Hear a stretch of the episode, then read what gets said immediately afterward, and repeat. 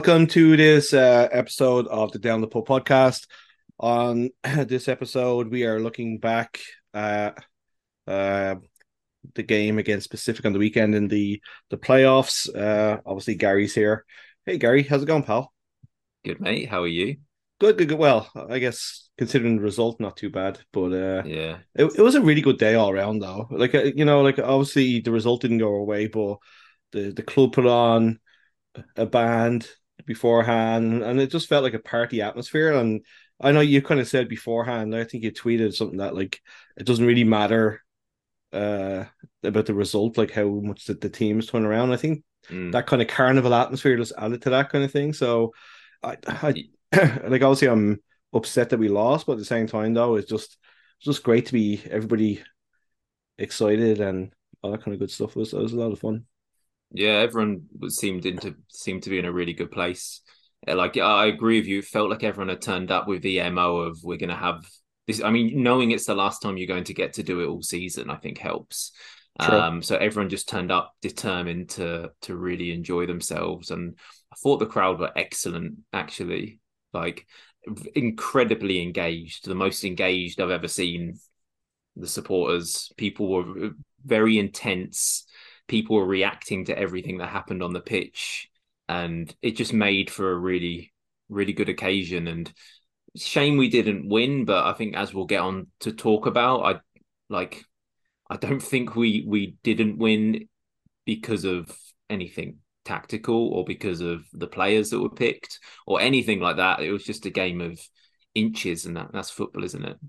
Yeah, it was it was a really close game. Like obviously we had a lot more possession, but I think that Pacific like really held us tight. But before we get into the game and and, and get a little bit more in depth into it, I just wanted to uh, get your opinions on um, the the, obviously the, we're recording this on a Wednesday, so there's only partial amount of what the CPL has released for the nominations for this, that, and the other.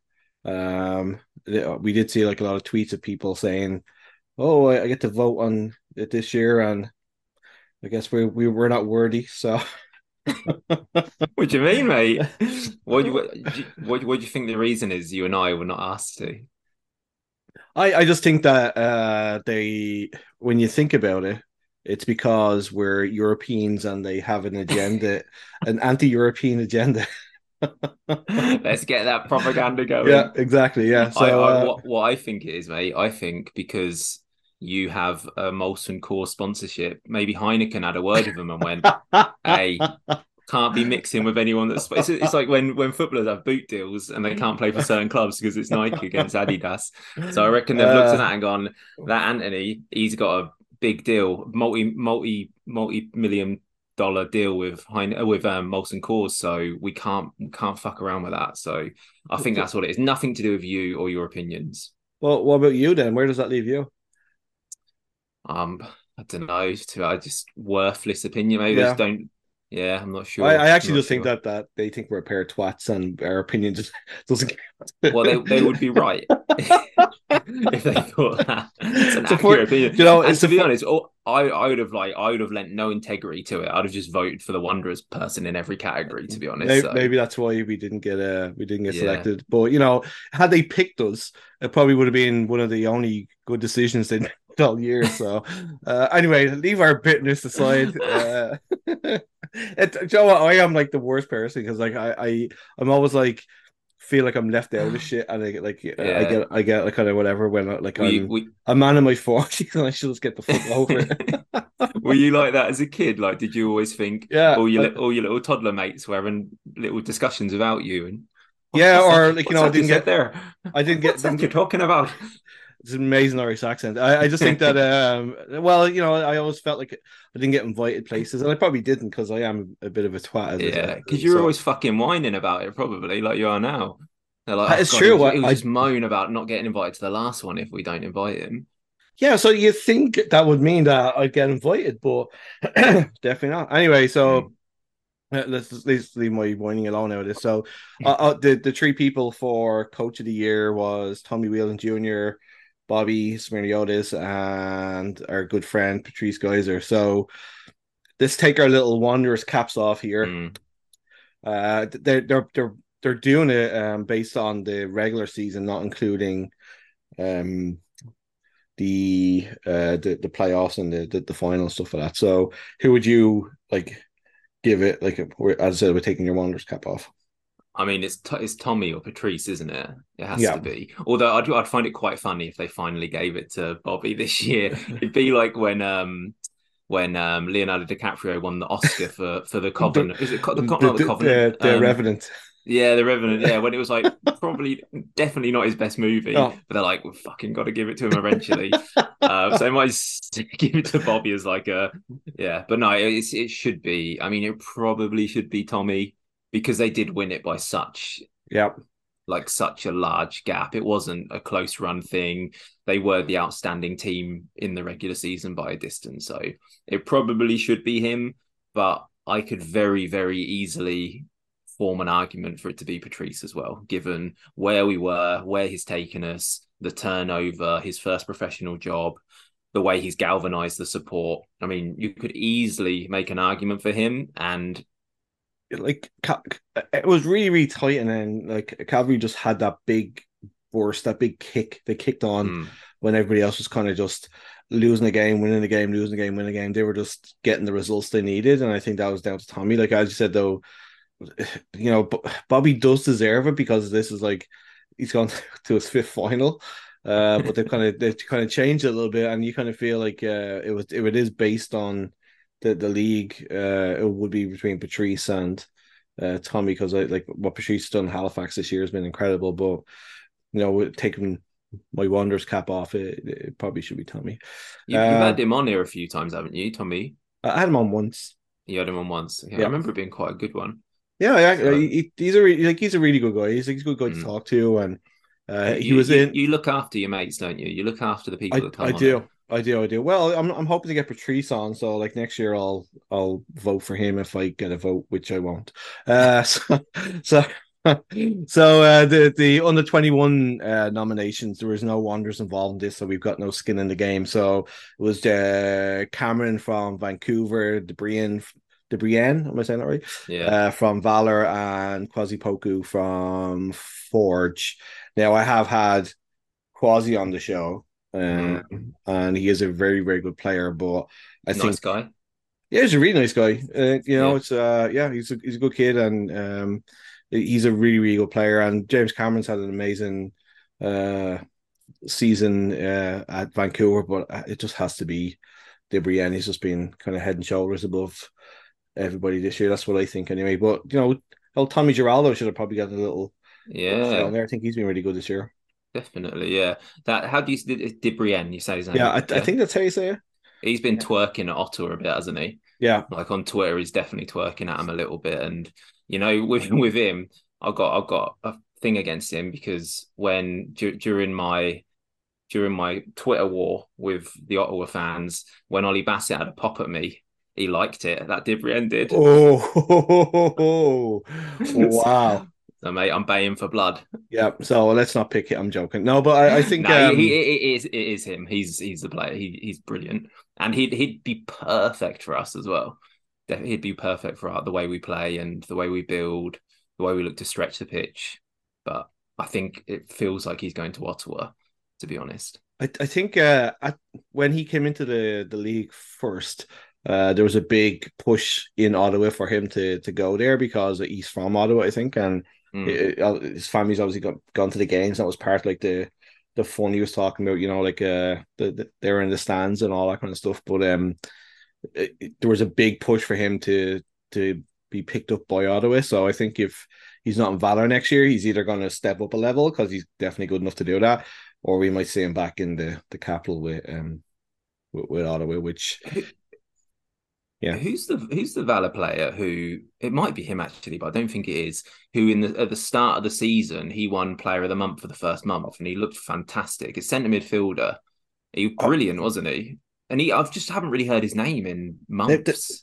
they had like they had a bunch of players that were really good at the beginning and then they just kind of they just fell away and it's kind of funny like they've they've got four or five like really really good players and it just feels like there's a bit of a gap between um you know like like I feel like this year obviously we had a couple of standout players but the, the level's been kind of very similar like for most of the the players Mm. that we have and uh, the same can be said, I think, for for Forge and and whoever. But I just feel with Valor, they're kind of, it's it's just unbalanced. Who they kind of, you know, they've got like some really top talent, and then they've got some players that probably um aren't good enough. And it, it like they they came out there. I think somebody had posted something that um they wrote to the season ticket holders said that they're going to change their scouting techniques. Um, Basically, they're going to spend more money, spend more of the cap. I guess that means. I think so, but it, they also said that they're going to be looking more uh, internationally, and um, yeah, but it, it just it sounds to me like because they, they need to. I think they say they need to have four or five thousand fans to break even or to make money for the, the club to be sustainable, and they they've done a disastrous job in the last uh, year or so with how they're engaging with their fans, and I think it's put a lot of people off. Um, and then success breeds like look at Ottawa. Like I mean, like they were kind of hovering around three and a half, four thousand Mhm. fans, and then this year on the back of what they did last year, like it just you know just creates a buzz around the place, right? So Yeah, um, sure. they definitely need to. I'm trying to think of who that player was you're thinking of. Yeah, they- as I said, they've got they've got quite a quite a few decent players in there. Like you know, like if if you know, uh, Gutierrez. Is there someone yeah. called Gutierrez? Maybe. yeah, uh, he's really really good. There's uh, Dante. Campbell is really good. They have uh, Debrienne. They had uh, O'Heen's pretty pretty much been kind of like a, good player for them for the last couple of years. Andre Yeah, John I Baptiste, think I think it was Gutierrez, mate. I think that was him. and they're they're But. I'm sure someone's yelling at the the, Yeah. the stereo right now, but Stereo. Oh, there you go. Um, we have transported back to 1995. Um, and It's- their their goalkeeper's really good too, man. Like that, Yezi, I, I think is uh, probably one of the best goalkeepers in the league too. Um, and then today, obviously, we had the defenders uh, who were listed. Was uh, Nimick, James, and Klomp from uh, Calgary. So. Take your your Wanderers cap off again. Um, who would you pick from those three? I'm, I'm putting it straight back on. It's Danny Nimick, isn't it? Has to be. I know I like Klomp. Klomp's a really good player, but yeah, Dan Nimick for me. And that's that's taking that's with no, that's my with my hat on and off. Like I, I think I'd say that anyway. I think he's been a revelation and barely put, put a foot wrong all season. Um, he has a ledge. I think um, just from the, the rumblings I've kind of seen around, I think that Klomp will win it. Mhm. But I think personally, though, that Dan Nimick, um, has, as you said, been a revelation. He's been incredible. Um, and I think it'd be a shame if he doesn't win it. But I, I think just from what they kind of what I've seen here, there, and everywhere, it seems like Klomp will probably get it because he's like he's a solid guy. He, when he came into the league was the last year, the year before, and he's just he's just he, he always pops up with a goal when they needed to. And I know that Nimick's done really well for us this year with penalties and he's, he's his assists and stuff like that. But I don't know, just there's something that it just needs to be gearing towards Klomp. But I, I definitely think it should be Nimick. Like I mean, tr- I think I saw today you got three assists, six goals for a defender is pretty Mm. fucking special.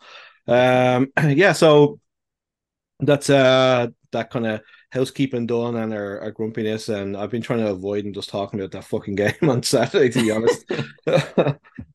but um, it just just the lead up as I was talking about, like the lead up to it, like the fact that it was sold out and like tickets were like gold dust. It was just it's just another sign of um the, the, how big the club is in the city now and how much we definitely need this this the stadium and and all that kind of stuff. But uh, cracking on into the game, obviously there was a bit of a a, a lineup change where we had Jake Ruby switching to right back, I think, and Zach Fernandez out on the left. So Wes uh, dropped to the bench, and like obviously uh, Wes has been outstanding for like the past two months or so. So, what do you think was the reason for that change? I'm not sure. I'm not sure. I mean, Wes has been a bit in and out over the past couple of months, uh, a few weeks, sorry. So I don't know if maybe he's carrying something, but Jake Ruby is a really good player. Yeah, like he's he's a really good player. So we're not. It's not. It's not like really a step down when he comes in because he's very good as well. Zach, Zach Fernandez on the left, they obviously see something there which they like. It felt to me like they because Aidan Daniels also moved to the left hand side. He wasn't a left winger. He was kind of the 10 that lives in that left half space in the pocket.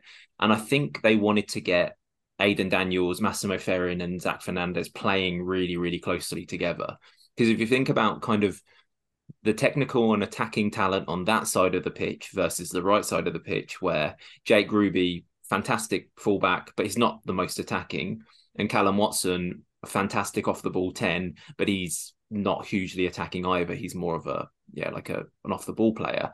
So I think they kind of put their eggs in the right left hand side. We'll get those three working in a little pod, triangles, overlaps. They're good enough to play together to to work on these relationships. So I think that's probably the the thinking. I I don't imagine that they foresaw Pacific lining up in a 4-4-2 um, with two big guys up front. I don't think anyone really saw that coming because they're very much a 4-3-3 sort of team.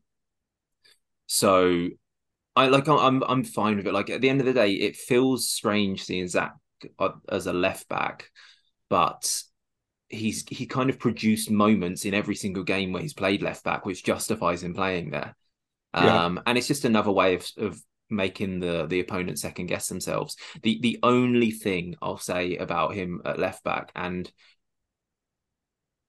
like I I don't think he would have scored that own goal if he was playing as a right back, and not not because not because of a of a like so you know, you know when where he's standing when that ball comes across, he kind of he tries to clear it with his left foot, but his left foot is at a weird sort of angle. Yeah. And I just feel like if he's playing as a right wing, a right back, he's the one kind of facing up to that player, or clearing the ball kind of on his stronger side where he can, he can, he can hit the ball a bit more cleanly. And I, I think that just a little detail like that, but you, you can't see that. You can't like guess that that's going to happen. So yeah, um, I, I didn't mind it. I, I, I like Ruby and I like Wes probably equally. Do you think it had anything to do with like the uh, the pace that Pacific had down that right hand, their right hand side, their left hand side? Like they've got like that Reed guy and then Dada mm. Luke who is super fast. Like I know, like Jake Ruby, as you said, is like really good defensively, but like he doesn't have the same amount of pace as what Zach mm. Fernandez has. Do you think that was the might uh, popped into his head of like why he put him there? One hundred percent, yeah, one hundred percent. Especially when you remember the first time he ever played as a left back was when we were playing Atletico Atletico Ottawa, and Assi was playing right back for them. A similar sort of physical profile to Dada Luke. So yeah, I think that's definitely what what part of the thinking is.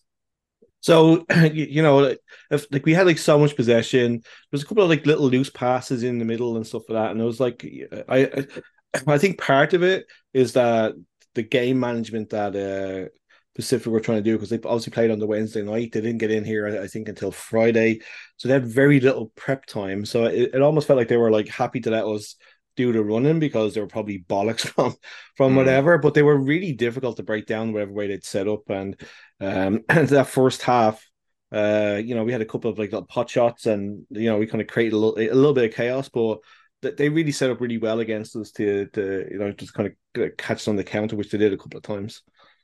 Yeah, well, I mean, if you want to know how Pacific set up, James Merriman can tell you himself because did you see that little clip that the league put out of it was quite a nice little short montage video they did of the day of the game and they were in the changing rooms and they showed stuff from what happened in the game. It's on their instagram account.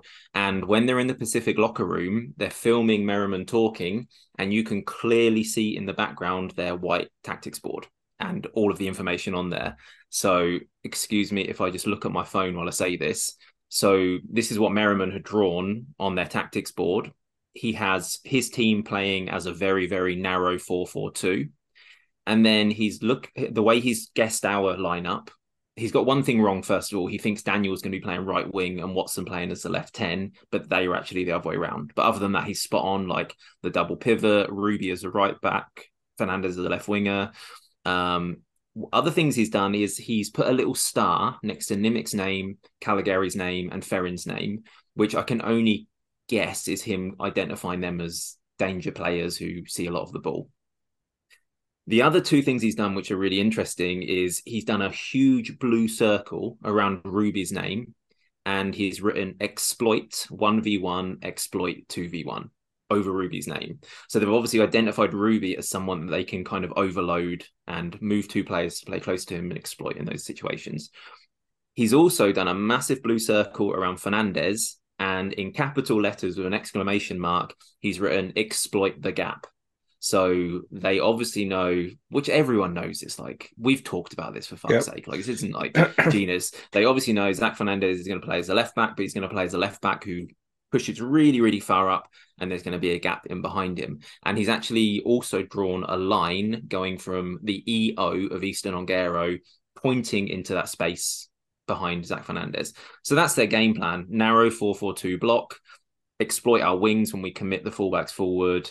Um, and it, it, I don't I don't really want to give the credit of saying it worked because again, it only works because Thiago Coimbra header was one inch higher and yeah. uh, Riley Ferrazzo's shot was one inch higher. Like that's what it, football's such a low scoring game that I feel like sometimes we put way too much stock into the result. And but if you if you played that game ten times, we only lose that once or twice.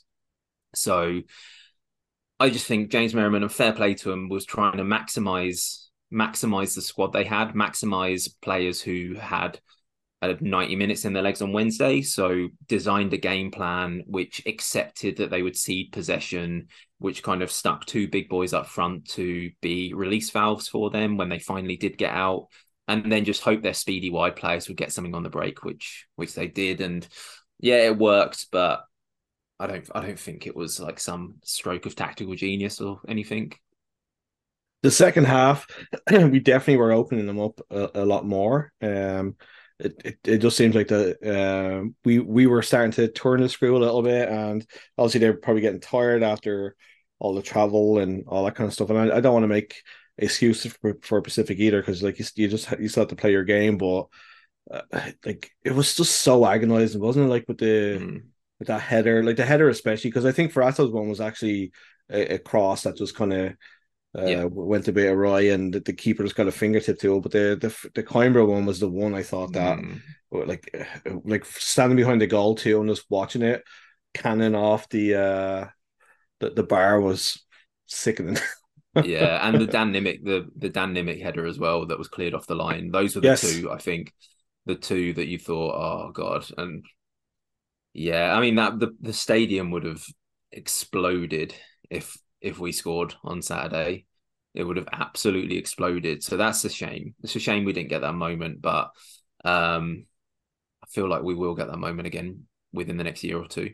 I, I know that like a ton of people have uh, gone through this uh, in depth with the with the thing, so I just thought I'd talk a little bit more about different little bits of pieces that happened. But uh, the, the I found I thought that the time wasting thing uh, that Pacific did. Like a lot of people in the like on Twitter and stuff like that were moaning about afterwards, and it's like.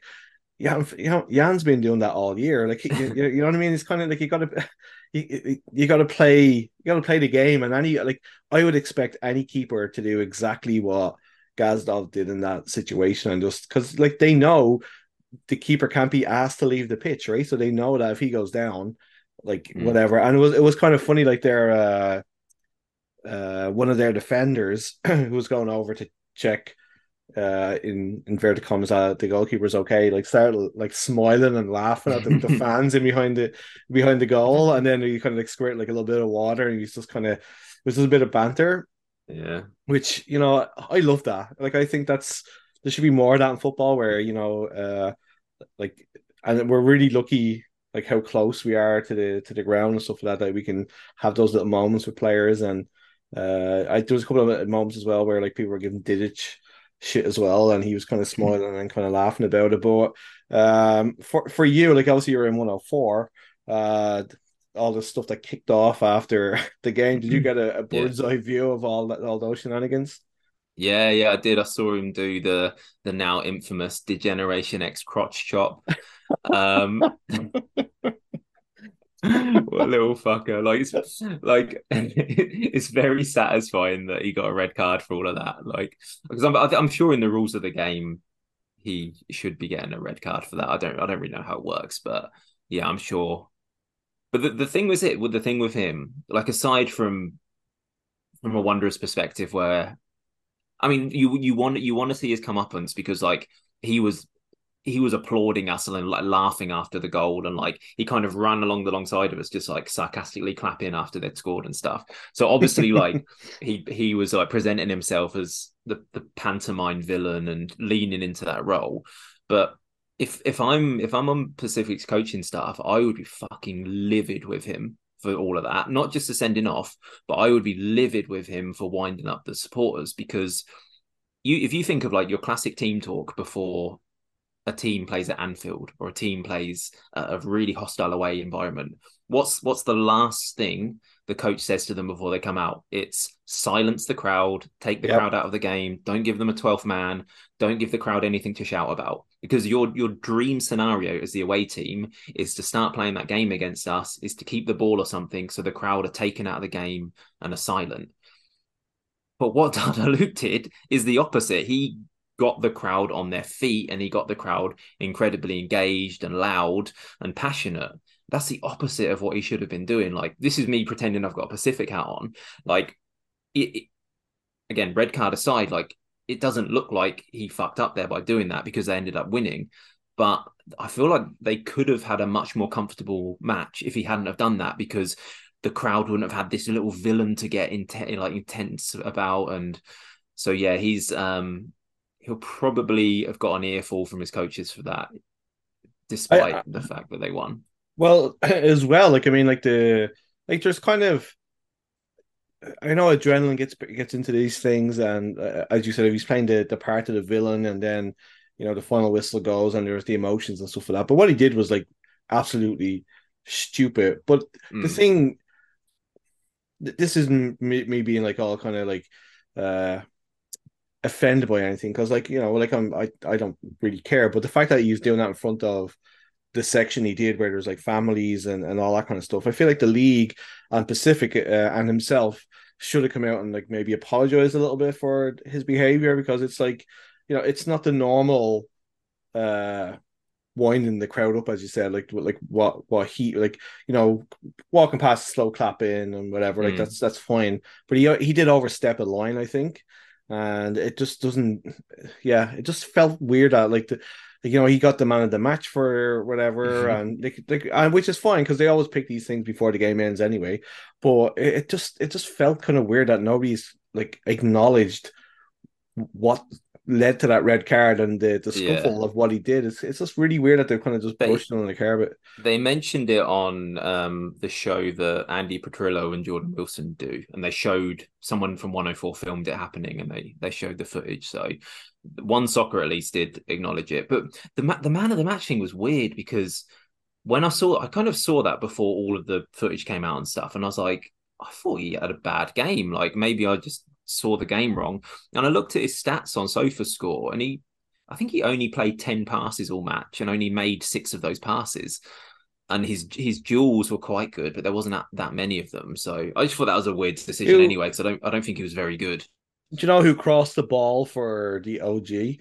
Nah, it came from the left hand side though, didn't it? So it wouldn't have been him. Okay, because I'm just wondering because that's usually what they do if you're involved with a goal or you scored a goal, mm, they give yeah, you the performance of the game. But um, so then, um, did you also see like uh, so he got two, uh, two he's got a two game ban, so like he's totally. Mm.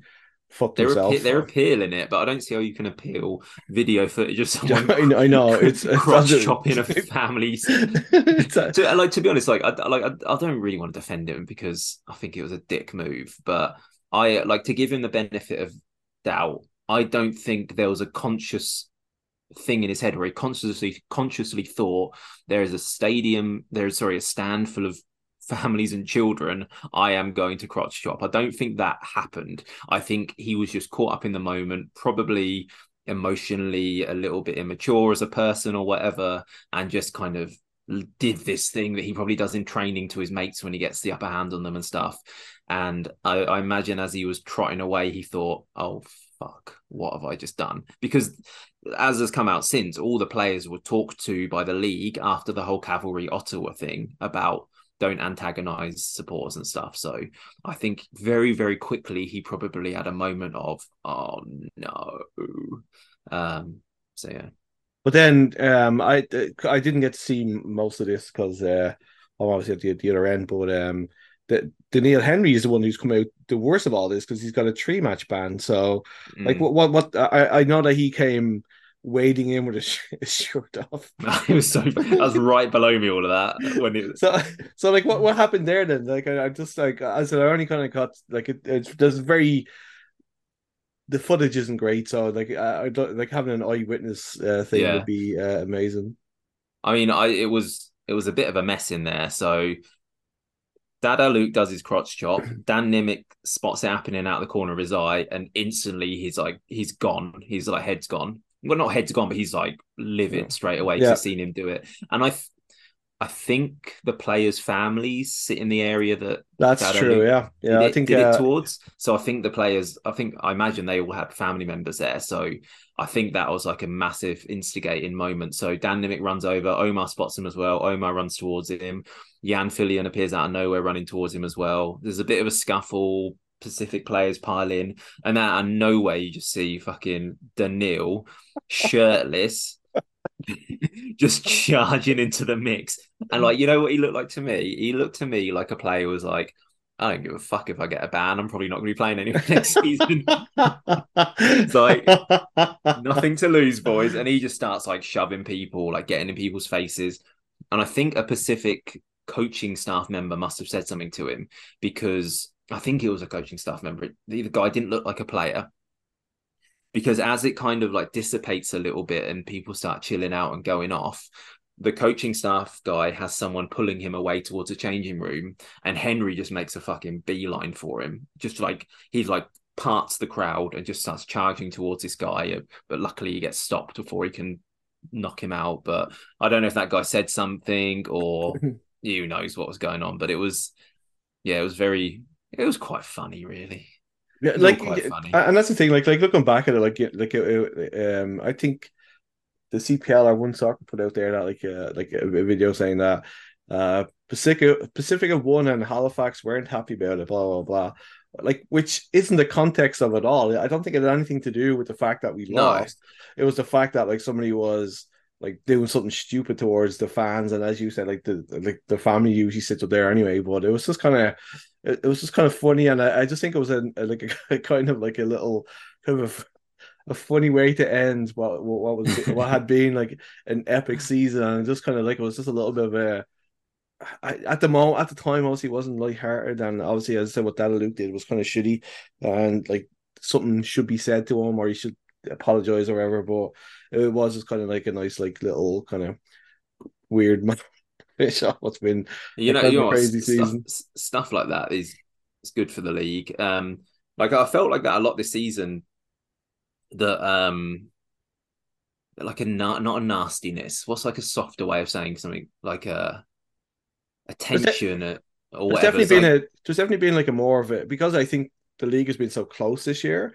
There's definitely mm. been like more of a kind of a, a, a rivalry feeling between a lot of the teams, and it's not just the kind of traditional ones of Forge and Cavalry. I just think that everybody's kind of getting into everybody's faces because everything's been such small margins this year because the teams are so close that mm-hmm. it's it's when you do win, it's that kind of sense of like we fucking did it, and you kind of want to just like celebrate and stuff for that. Um, and I think that's been one of the the biggest things this year of the league is like how like obviously we're still going to end up at Forge in the final. Mm. um, I, I, somebody posted, I think somebody put on, uh, like I think it was like a journalist in Toronto or something that put out that oh about the, the, the guy who runs the league, his team's been in the final like five years with that.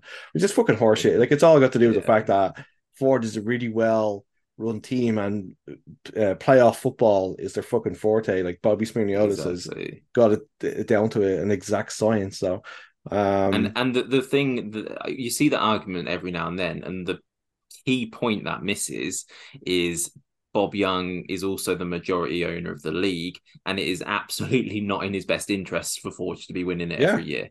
Because if he wants eyeballs on the league, it can't be a predictable league. So there's he probably is sitting there going, "Oh God, I wish we weren't in the final again. I wish it was Halifax, so I also have a bit of a slice of the pie of." um, instead. and like that's that's why you could never get behind any sort of anti-Halifax referee conspiracy, league conspiracy, because I promise you, if you polled everyone who is invested in the league, all of them would want a home Halifax CPL playoff Yeah. final desperately because it would look so good. It would look There's so a good. reason why they're putting a, a women a national women's team game in Halifax in a pop up stadium. Like there's a reason Yeah. for it. Like like Yeah. let's let's be honest. But um, you know, like I I, I do want to get your uh, your man in the match for. I know it, it kind of seems a little bit redundant, but who was your man in the match for for this one? it's Aidan Daniels for me by by a margin. I thought I was so impressed with him in the second half of that game. I thought he was fine in the first half, but but like when everyone came out for the second half, he honestly he was a man possessed for the first 20 25 minutes of the second half. And like it, you could literally see him internally make a decision of I am going to be the person that single-handedly turns this around. He was like I think in in big occasions like that, some players get lost and some players kind of hide from the ball a little bit. But he was actively looking everywhere he could to find the ball and drive it, drive at Pacific, trying to make things happen. And I was so impressed with him. And I kind of I was really hoping he would score or something because I feel like if he would have assisted a goal or scored a goal, he would have been he would have been the conversation after the match. Um, but he unfortunately didn't. But I, I loved the attitude. I loved his attitude in the second half, and yeah, Aidan Daniels. My, mine is uh Doneil Henry just for coming in shirtless into that melee and uh, causing all sorts of havoc. No, I I actually think uh um Daniels was probably my my one too, to be perfectly honest with you. It was kind it was kind of tough because it was a really as I mentioned, it was kind of a really tough game for us because when you look at the stats and chances create like the, the shots on target and shots and stuff like that, like we we we dominated the game, but uh, it was just as you said, like the football sometimes just to fine margins. But yeah, Aidan was was really good. So, um, I I did I did want to just before we we shoot off, like we are going to do like an end of season review properly where Mhm. we'll give out the down the pub uh, awards and all that kind of good stuff and The puppies. the pubbies and uh, we're we're hoping to have Patrice on the show to kind of get his little Who who, um, who who won our who won our puppy of the year, whatever the player of the year last year was? Uh, um, was it Zach to- Fernandez? Maybe I think it, I think it probably Rampy? was. Yeah, Uh, Rampy or Fernandez. Yeah, it was definitely one of those two. Yeah, sorry, Um, carry th- on, Lee. this year's going to be like a, a, harder decision, I think. But um, yeah, I, I did want to just uh, obviously for yourself, um, you know, you you released your your your piece yesterday about the, the season and all that kind of stuff, and it's got like quite a lot of traction on on Twitter, and it's been like fantastic thing to read, and it, I'm gra- I'm really happy that you're getting so much attention from it. Um, a lot of people like giving you kudos for it, and and I saw Derek Martin said today that was really good and, and all that kind of Yeah. stuff. But I kind of wanted to just, if it was okay with you, just kind of to get your your process of like how you go about putting your your blog like your blog posts together. Like so, what what do you start? How do you start? You know, how do you how does the the process? Because it like it's as I said, it's so well written. It's it, it was it was it was it was a lot of fun, and you can tell from people it there it was a, a really really great description of how this season went for everybody.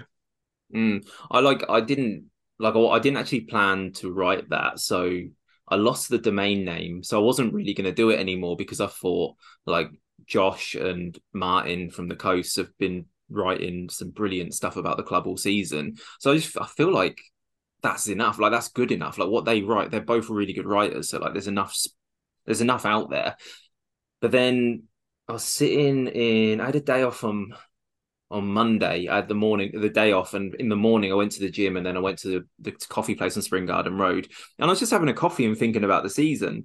And I was like thinking about this idea of how like you remember sporting because you remember sporting moments so well, you can remember life events so well as well. And I was just thinking about this breakup I had when I was like 18 or something and I was at university and immediately after the breakup I went and met my mate at the pub and watched Arsenal versus Man United and Man United um, ended our unbeaten run. And I remember that day because I me and my mate joking in the pub like fucking hell that's been like one of the all time worst days. Like you're like two year girlfriend's broken up with you and Arsenal just lost the unbeaten run. And like this idea of how we anchor these memories to sporting moments and I was just thinking about like like personally like a lot of things had happened to me and during the course of the season and how I'd always kind of know when I thought of those personal events I'd always like know when they took place because I would remember the game I missed for this and talking to Shep during the game about this thing that happened to me during another game. And so I was just thinking about that. And then, like, you know, when you had a coffee and you're feeling a bit energetic, I was like, oh, I could probably like squeeze something out about this, like write it down. Um, and then I got home and I just started like fucking about. And for some reason, like whenever, whenever like I write anything that's like quite personal, I always use second person. Like you know, like you know, like first, second, third person. I don't know if you remember like high school English or whatever. So second person is like you use the word use you instead of I. And it it kind of it creates this weird little thing where you can be really self-indulgent. Or are you kind of like looking down on yourself kind of thing? Yeah, and it, but it also kind of like projects it onto the reader. So when you're reading it, you kind of think you're the one you're the one doing these things, even though you're not. And I think I do that because if I feel like I'm writing something really self-indulgent, it feels weird saying, well, I thought this and then I felt this and then I did this. But if you do you, you're basically still saying the same thing, but it doesn't feel so self indulgent. Um, so yeah, I just started writing and then I was going to do like just about the season. Then I started thinking about like the live event you and I did and the conversations we had around it and how that kind of informed about how we felt about the season. Um, I just, yeah, I just started like typing it out. And then I knew I wanted to like focus on the Forge match a bit, just because like personally it was just such an emotional evening and like one of my favorite games ever, like in terms of being live there. And then it just kind of like kept going, kept going. And my mum was visiting as well, so I was like kind of thinking about conversations I'd had with her, like about the game, and um, yeah, and then the title for the title of it, I like I was like couldn't think of what to call it, but I'm listening to this Charles Dickens audiobook at the moment for Tale of Two Cities. And in the first chapter, like this character is asked where he's going, and he kind of mysteriously replies, um, recalled recalled to life, recalled to life. And so I was just thinking about that. And yeah, and then I just took me Monday afternoon, just wrote it all out and then edited it a bit Tuesday. Wow. And there we go. So what is the Charles Dickens thing? Is it read by Charles Dickens? no, you know what? Actually, like I go, I googled it the other day because I was like, "Is it?" I was like, "When was he alive? Was is there any recording of his voice out there?" But it's by like ten years he missed he, he missed out, unfortunately. You know, um, as you mentioned with Josh and, and, and with Martin and stuff like that, like you know, like it, I, it's very hard to when you're not that kind of um way inclined to be uh Uh, uh, productive that way to kind of feel the process like to hear the process. It always kind of amazes me that like you're able to just sit there uh, on a monday and just like bash that out. And it, it doesn't yeah. feel like that was done in an afternoon. I felt like you were just like chipping away with that like for for you know what i mean? Like it's kind I've, of funny. yeah i know. I, I always like my, my mum when she worked as a librarian. So in the summer holidays i'd always like because we couldn't afford a babysitter or whatever, I'd have to stay at the library with her all day. So I always like liked reading and stuff. And I think I think if you've always read, you would just you just mentally have this idea of what sounds good and doesn't sound good. And probably like you're when you're writing, you get into a bit of a a bit of a zone, a bit yeah. of a daze. Like you're not consciously thinking of it. And I I think what's probably happening is like because of the amount of fucking sports articles I've read over my life, my brain is probably like just subconsciously referencing all of them and going, well, that thing that that person wrote sounded good, so and it's probably all plagiarized to be honest without me realizing so you, you promise you didn't just like stick a lot of words into ChatGPT and chat just, uh, GPT yeah. yeah. second second person review of wanderers season. That's all i did. So so if anybody wants to uh, check it out where do they well i know you said the, the domains uh, yeah i don't know what I, I don't know what it is now. It's like fromaways.wix site or something like that but if you just um let me just on, uh on twitter follow me at fromaways hfx and it's my pinned tweet if you wanted to let read me, about the season. let me see if i can find it here somewhere uh uh blah, blah, blah, where are we fromaways.wixsite.com um so yeah it's Twitter, definitely Twitter's probably the easiest way. yeah exactly but it, it is like just just check out uh, gary's uh um the twitter handle for, from aways hfx and check it out it's so well written and uh, like you know that that this is the thing like i know you mentioned about uh josh and, and martin like you, you all have your own distinct styles which Mm. you know like i know you said that they, they cover whatever but you cover it in a, a different way and it kind of um I, it, there's definitely room for all three is in the in the the, the wanderers uh universe Yeah. so just like a, just a shout out to them too as well because like I think what they've both done throughout the season has been like no other club is getting covered like we get covered. Like um like Becca from the kitchen tweeted about yesterday like kind of the amount of the amount of people creating stuff about the club. Like jo- like for Josh like the labor of love to and I've tried to do this and failed every time like the labor of love to actually sit down twice a week writing articles interviewing players reviewing matches going to training and that's just because he loves the football club and enjoys writing. And I think and I know the club do appreciate it and I know the league appreciate it but as supporters I think we can kind of take that for granted sometimes and just go oh where's Josh's article? I want to know who's injured. I want to know whatever. Yeah. And like so he's been that doing that brilliantly. And martin like uh, again i don't think people understand what a big deal it is for him to have produced such good articles that the coast which is for people outside the province listening like the coast is quite a big deal within nova scotia the the magazine he works for the newspaper he works for so for him to convince them to give him weekly a weekly coverage of the club and that's because his work is so good that people are visiting the site, are clicking on the links.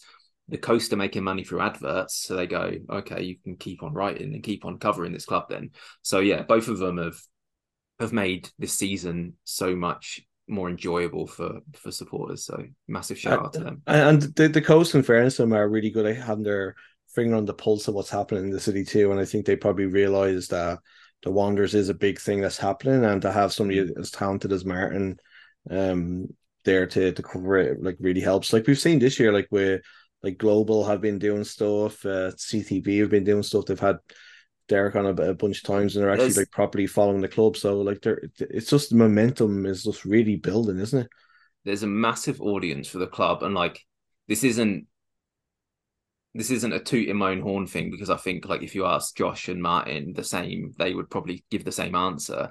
But if I look on the Global News Nova Scotia website, it says the page views for their sports articles and stuff. And like I like I know I get more than those articles do, and I'm sure Josh and Martin do as well.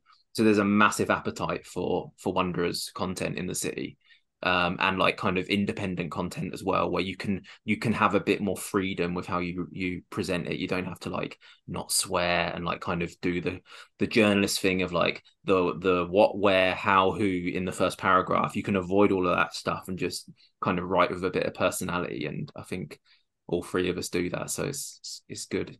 Yeah, like uh, just to like um like Josh, like uh, I you know I see him up in the box. Like at the start of the season, I was uh, in the box, and it's it's it can be quite a lonely place up there because like you're not really like you're you're trying to focus on the game, and like you're not actually like getting to enjoy it as much because like you're trying to keep notes and you're trying to like concentrate on what's happening and, and stuff like that. And then as you said, like going to the train sessions and uh getting the little uh bits and pieces from the players and making sure like everything is you're quoting them correctly and, and all that kind of stuff. I just think Mm. that the amount of work that goes into it like is incredible. And I I just it just makes me feel sad that you're so fucking lazy that you won't do this more often. Want to see you want to season, mate. I'm like um, I'm like Ledley King. uh, but, it's it- it's been uh, like you're right that we are really really lucky that you know obviously like the the, the big outlets are kind of catching on to what's happened here, but we also have independent people who um will through labor love and not making money and just for the love of what it is that they do and the love of the club that they'll uh, Mm. They'll take it their their own personal time and and do this kind of stuff. Uh, like you know, we we even have like Sorry. the like Derek Simon and Jerry uh, doing the um the the Twitter Spaces on. Mm, I love them. I really look forward to them. They're really fun. So you know, it's just little things like that. Like you know, uh, it's just great to have around, and like obviously Denton with the cookbook and all that kind of stuff. So Yeah. um, yeah, man. So it, it's been it, it, it's been an amazing season. I can't wait to do like a proper review of it and and do the puppies and um. There's, there's a couple of other little bits and pieces that we're going to have um in the next couple of weeks and then probably take a bit of a break just because the season's over and all that kind of good stuff but um yeah. yeah, uh, when's the, the is it the thirty first, the thirty first that the uh women's, The women's game is on? So Yeah. You got a ticket for it? no, I, it midweek games and like it's the Mm. kids are at the stage where we have to do like uh, I had to do like Halloween stuff with them, so you know. But uh, I just knew that thing was going to be a, a massive sellout anyway. So um, the, the club did amazing to get the, the, the seats sold so quickly. But uh, yeah, so maybe we might do like a little bit of a review after that because I know you got tickets, didn't you? Yeah, well, I, I I didn't I didn't get tickets for it, but then Good Samaritan Dave Finlayson sent me a message and said he had a spare, so I bought one off him. So friend of the pod Dave helped me out big time, and I'm I'm sitting in 103. So he reached out to you, but not out to me. All But to be fair, I put a pretty I put a pretty like sad tweet out there. I was fishing, massively Oh, fishing okay. with that. Like, oh gosh, shame I didn't get tickets. I mean, good for the club and all, but uh, I was like, yeah, wait, wait for the little little blue one to appear in my DMs. Someone offering me a ticket, and luckily Dave did, and another guy. I want to say thank you, Rich. Rich offered me one as well. So nice people out there.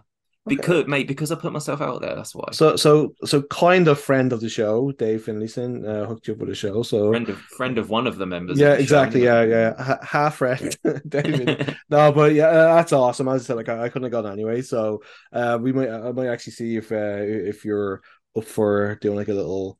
Because I'll obviously watch the game on TV and get your opinions on that too, because it's such a bit a momentous thing for the Yeah. city and the club. Um, yeah, man, it's been awesome. Uh, talk to you soon. Cheers, mate. Bye bye. Cheers, buddy.